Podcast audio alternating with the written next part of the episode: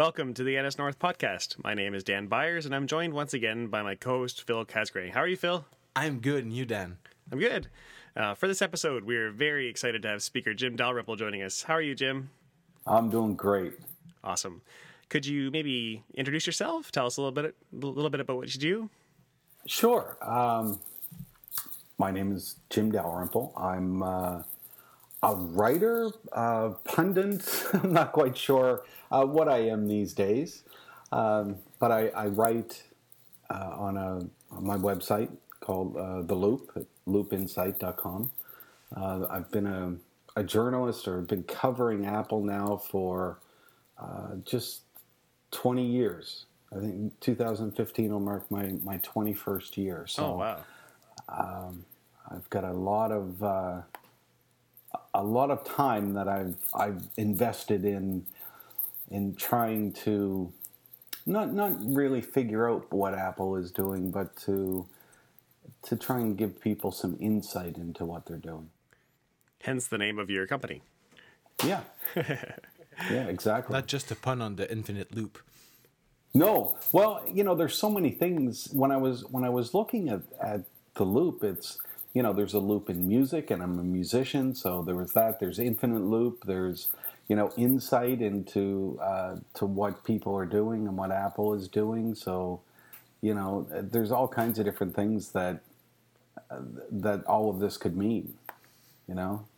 So it's been 20 years covering solely the Mac. You, you that's that's been your love for that long. Yeah, yeah. I, I, we started a, a company in '94 and that was called Mac Central. And in '99, we sold that to MacWorld, and I worked at MacWorld in a variety of editorial positions for uh, uh, 10 years. And then I left in 2009 and started The Loop. So Wow. You know, now, now, I'm back doing my own thing again. But you say you're a writer, but sometimes your sometimes your your most read things are actually just three letters long, and those letters are yep. That's true. That is true, and and you know, being able to uh, either confirm or or deny rumors, and you know, be being right about those predictions uh, for the last five years. It, it has been it, has been very interesting because it actually came up as an accident because I there was a rumor that I wanted to say yes to, and obviously I don't want to give away my sources, so I have to be very careful in what I write.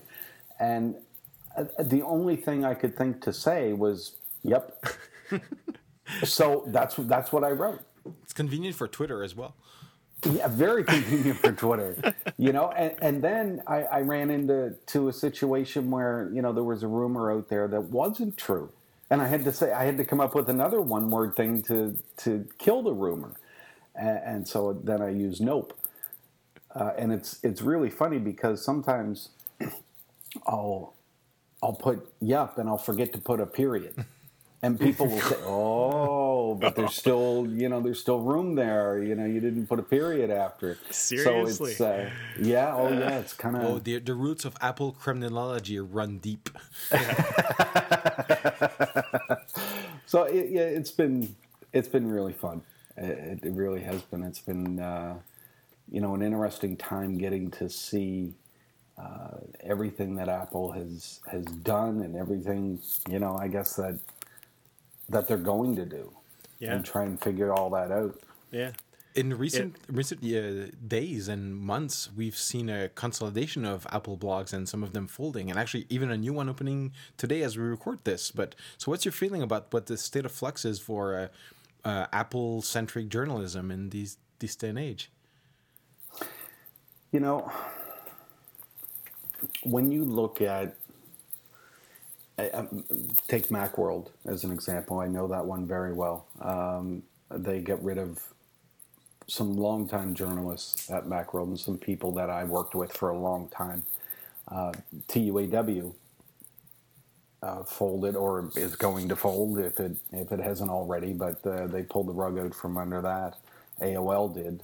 So it's it seems to be companies that are backing off of this because they can't seem to make the money that they want to in order to to support a site and a business and it's it's interesting because I no longer follow companies. I, I don't think that there's a single company in my in my Twitter feed. I follow people.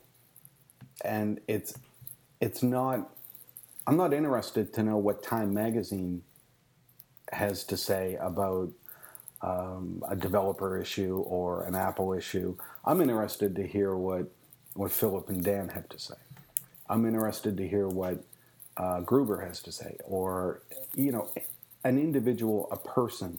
It's that opinion, and I think that's what a lot of Mac journalism is coming down to. I mean, there was a time, and and I was I was in that that time period where you know MacWorld was was the big thing, and you know people listened to what what MacWorld had to say, but Macworld was was a, a, company, and people went there to the company, and then they got to to hear from individuals.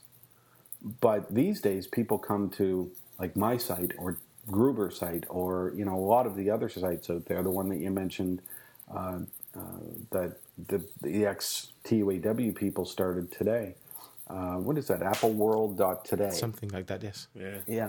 Um, you know, people people are going more and more to individuals, and I think that's because they respect uh, what that individual's opinion is.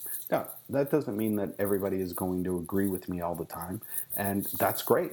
You, nobody should agree with me all the time. I don't even agree with me all the time, uh, but it, it allows for some discussion you know, I, I don't agree with, with what you said here, and here's why, and you know, it's a back and forth. I completely agree with the voice, but the the idea is when I was going to MacWorld, I would if somebody something was written by by Jason Snell or by Dan Moren, and I'm like, yes, those people have have, have opinions I respect and things. It's not if it's there's no byline, there was no there was no interest in a sense. But the paradox that I that I wonder is it's Apple in a headline is a clickbait, right? People will put Apple and get tons and tons of clicks, and then the Apple centric blogs owned by companies are closing. So that's that's the weird paradox to me. Well, I, clickbait only works for so long, though. Yeah. You know, and I, I think that people people know by uh, the headlines that that I have if I'm going to say something really funny about Samsung, or you know, because and they want to know what it is because they know if the headline is is like it is, then it's going to be something really funny. And and you know, like today, it was about Samsung warning its customers not to talk around its TVs because it could transmit all the information back to Samsung or third parties. Yes. I mean, come on, yeah. really? so you know, people people will will click on that, but that's not uh, link bait because people know what to expect, and I give them exactly what it is that that they're looking for. But after a while of link bait and clickbait that that these bigger companies come up with, um, people know and they don't click anymore. You know, and, and it's unfortunate that, you know, at some point they may have something important to say and nobody's listening. Right. There's only so much clicking ironically you can do. well, yeah, yeah. I mean, it, it's it's kind of crazy. It's unfortunate that that stuff happens, and you know, I think for the most part, most of us will ignore those you know, you, you get the uh, the people that will spout off against Apple just to get uh, people to link to it, and you, you, know, we've we've pretty much ignored that kind of stuff too. Right. So you you've recently also uh, made an announcement about the the publication that you do. Um, you're kind of revamping that um, into a new series, I guess. Well, the, the, the Loop magazine um, is, I, I think, a, the, the best iPad and, and iPhone magazine that's in newsstand. And, you know, like, like all developers, being in newsstand, you have to have a good app. You know, I have to have a good app in order for people to, to want to download it and and see it, view it, and it has to, to have this interactive experience. And it's something that we work very hard to make. Um, but you know, through some some personal issues that I've had over the past uh, uh, six months or so, uh, you know, the, the magazine has kind of fallen by the wayside, and you know, it's time to uh, to pick that back up again and, and move forward. That's awesome. So that's that's what I'm going to be doing. Excellent. Well, I wish you all the, all the best with that. I'm, I'm sure it'll be a great success there. It's very good. Thank you. So you you also do a a, a boatload of podcasts. Um, for for some some of our listeners who may not be familiar, what what are some of the ones that uh, that they might be able to catch on? Well, I, I do a weekly podcast called Amplified, and it's a strange name for a Mac podcast, but uh, I, I, do. It's called Amplify because I also talk a lot about guitars and music, and not, you know, this is the best thing to use uh, to listen to music, but uh, creating music using GarageBand and, and playing guitar and some some really simple tips and tricks that I've learned over the years in teaching myself how to play and how to record uh, that can really help people out and, and avoid a lot of the pitfalls that I fell into. Excellent, excellent, and, and that's where where uh, who who um, hosts that? Is that is that the five by five one or? Yeah, that's that's on five by five. Okay. Uh, Shawn Shawn King hosts that now. Oh, yeah, right. I used to listen, when I listened in the beginning. It was Dan Benjamin with you. Yeah, it was Dan, and and Dan Dan had to do. Oh God, this probably last late August, maybe September. Uh, Dan was working on a new show, and he wanted somebody else to host the show. So I got Shawn, and it just kind of carried on, you know. So now we're in we're in February, and Shawn's still uh, still doing it. And then on Wednesday nights, I do Shawn's uh, podcast, uh, uh Your Mac Life. I'm, I'm just uh, like a, a half an hour guest on on his. So neat, neat. Yeah. So you've obviously interviewed a ton of people over the years. Like I look forward Yes. to, especially your South by Southwest. I think you do a number of uh, of uh, interviews down there. I think would would you have one that, that sticks out the most in your mind that like that really mem- memorable? Oh boy. Um, you know when you when you look at there's probably two uh, two different uh, ways to to look at this. One is is the tech side, and and because of what I do, the music side. So. I, I would like to be able to pick one musician that I've I've interviewed that was that was great, but you know I've I've talked to, to Slash and Ozzy and and Zakk Wylde and Keith Urban and Willie Nelson. I Oh, mean, awesome. okay, there, there's there's five. I think that's the picture on, of your LinkedIn profile with uh, slash or something like Yeah, that. yeah, it's it's Slash, and you know he's all those people are really great, really great people.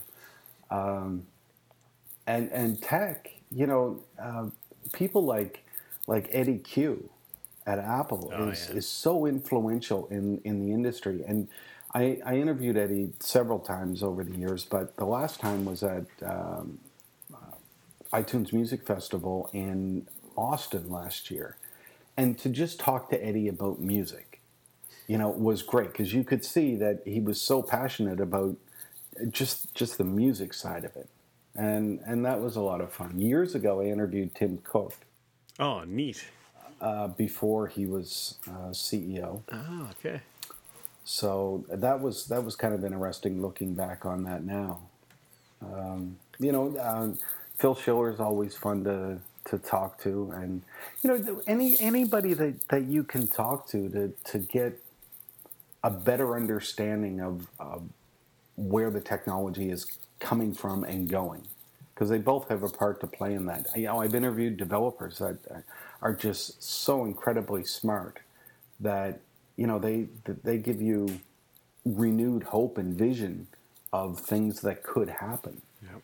And um, you know, I talked to a, a friend of mine the other night who is he develops music software for uh, Sonoma Wireworks. He he owns that company, and some of the things that he's talking about, you know, for guitar players on the iPhone and iPad, I'm just I'm thinking, wow, that's great. I love that. You know, it's just it gives you a, a lot of a, a sense of of things to come that are going to be exciting.